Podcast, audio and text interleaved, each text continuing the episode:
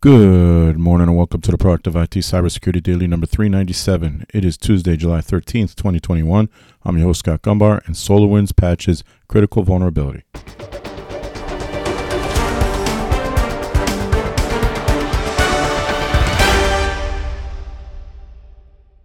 This podcast is brought to you by Nuage Tech, a client focused and security minded IT consultant based in central Connecticut. You can visit us at nuagetech.com. That's N W A J tech.com. Good morning. Happy Tuesday.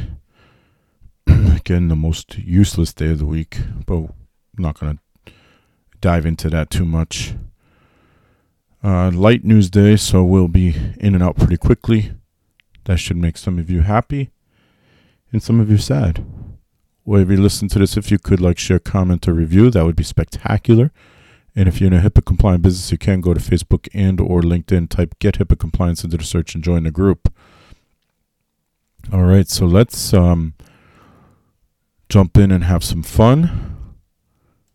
Uh, Cybersecurity and Infrastructure Security Agency, CISA, US CISA, should be critical ForgeRock access management vulnerability. Is being pretty much uh, talked about on every cybersecurity site at this point. Malicious cyber actors are actively exploiting a pre authorization remote code execution vulnerability being tracked as CVE 2021 35464 in ForgeRock Access Management, a commercial open source or open access, not open source, just open access management solution that is based on OpenAM, which is short for Open Access Management. And that is an open access, open source access management solution. So, in other words, think of it as Red Hat Linux. They took Linux, which is open source and freely available in most cases, and made a commercial version of it, and that's Red Hat.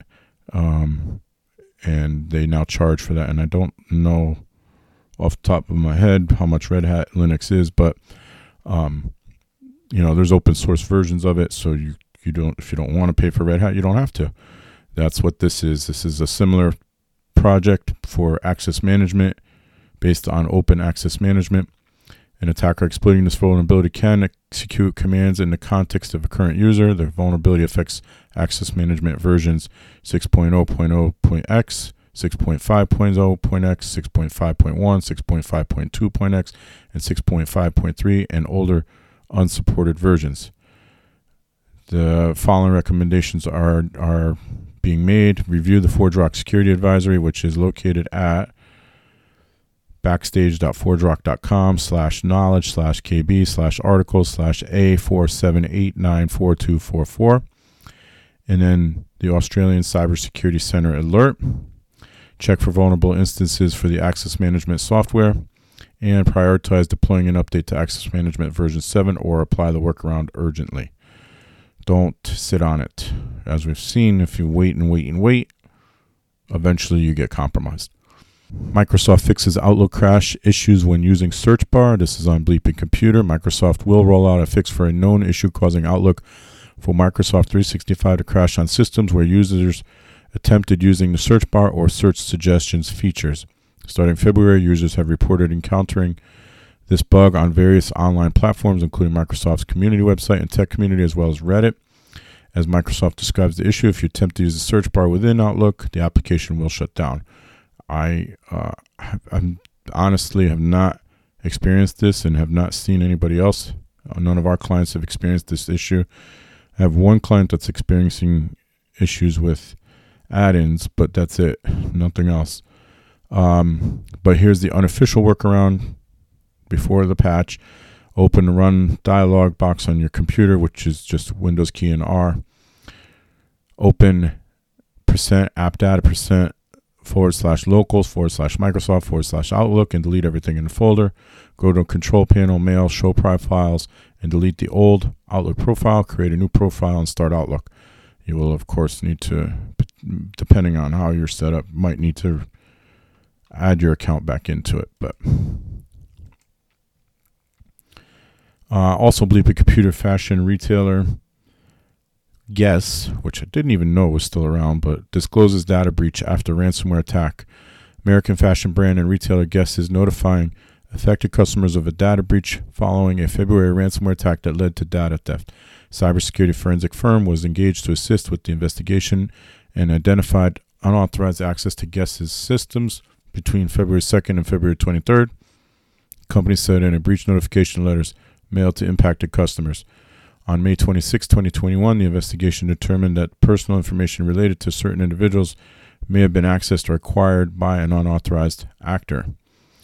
Guess directly operates 1,041 retail stores in the Americas, Europe, and Asia, and its distributor partners and its distributors and partners another 539 additional stores worldwide as of May 2021.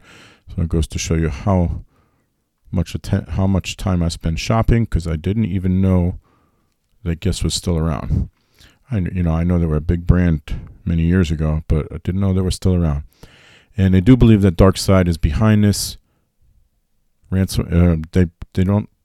Guess is not saying it's a ransomware attack. They're just saying data breach. They do believe DarkSide is behind it. So, and that it is a ransomware attack. And also Bleeping Computer, but again being reported in a lot of outlets. SolarWinds patches critical Serv-U vulnerability exploited in the wild.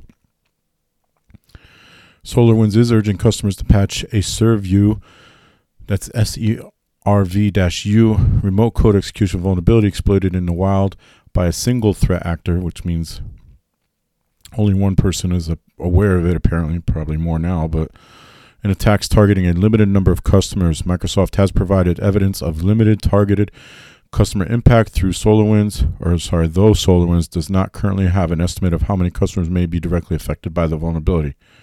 The company said in an advisory published on Friday, you can actually read that advisory on their site, solarwinds.com slash trust dash center slash security dash advisories slash CVE dash 2021 dash 35211.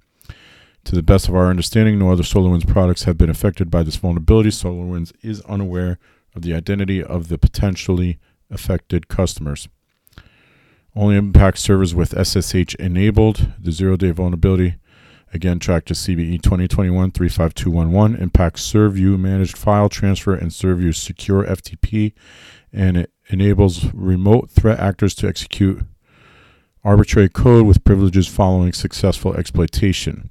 According to SolarWinds, if SSH is not enabled in the environment, the vulnerability does not exist. The bug found by Microsoft Threat Intelligence Center and Microsoft Defensive Security Research teams in the latest Serv-U 15.2.3 HF1 released in May of 2021 also affects all prior versions.